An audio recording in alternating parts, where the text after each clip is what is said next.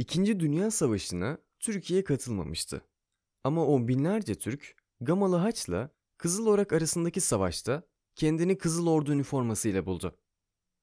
Resmi sayılara göre Kızıl Ordu'ya alınan 80 bin Kırım Türk'ü memleketlerinde bıraktıkları ailelerinin başlarına ne geleceğinden habersiz orduda var güçleriyle çarpışıyorlardı.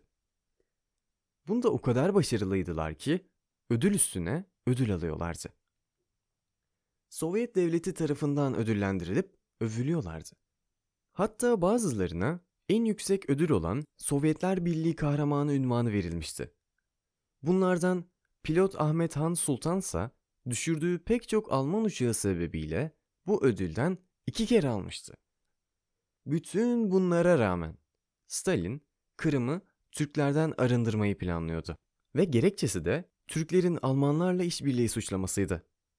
Stalingrad Muharebesi'nin Almanlar aleyhine sonuçlanmasıyla rüzgar tersine döndü ve Sovyetler hücuma geçti. Almanları tamamen Kırım'dan çıkaran Sovyetler bu sefer Türkler için kolları sıvadı. Türkler bağlarda, bahçelerde çalışıyordu.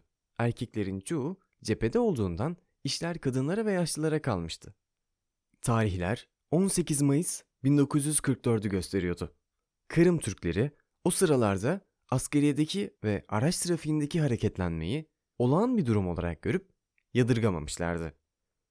Türk köylerinden bir bacağı olmayan sakat insanlar dahi top arabası çeker, bir işe yararsın denilerek orduya alınmıştı. Türk köyleri güçten ve direnişten yoksundu. Herhangi bir düşman istilasında karşı koyacak kuvvetleri yoktu. Fakat herhangi bir düşman istilası olmadı. Onun yerine erkeklerin zorla katılıp savaştırıldığı Kızıl Ordu şimdi de Türk köylerine saldırıyordu. Sadece kadın, çocuk ve yaşlıların bulunduğu köylere Sovyet askerler gelerek kapıları çaldılar. Ve şöyle dediler. "Hazırlanmak için 15 dakikanız var. Gidiyorsunuz." Ne olduğunu anlayamayan insanlar alelacele toplanmak zorunda kaldılar. Annelerin ve çocukların birlikteliğine önem verilmedi. Ayrı trenlere bindirildiler. Ne kadar yalvarılsa da hamile kadınlara dahi hiç müsamaha gösterilmedi. Yeni doğan bebekler trenlerde can verdi.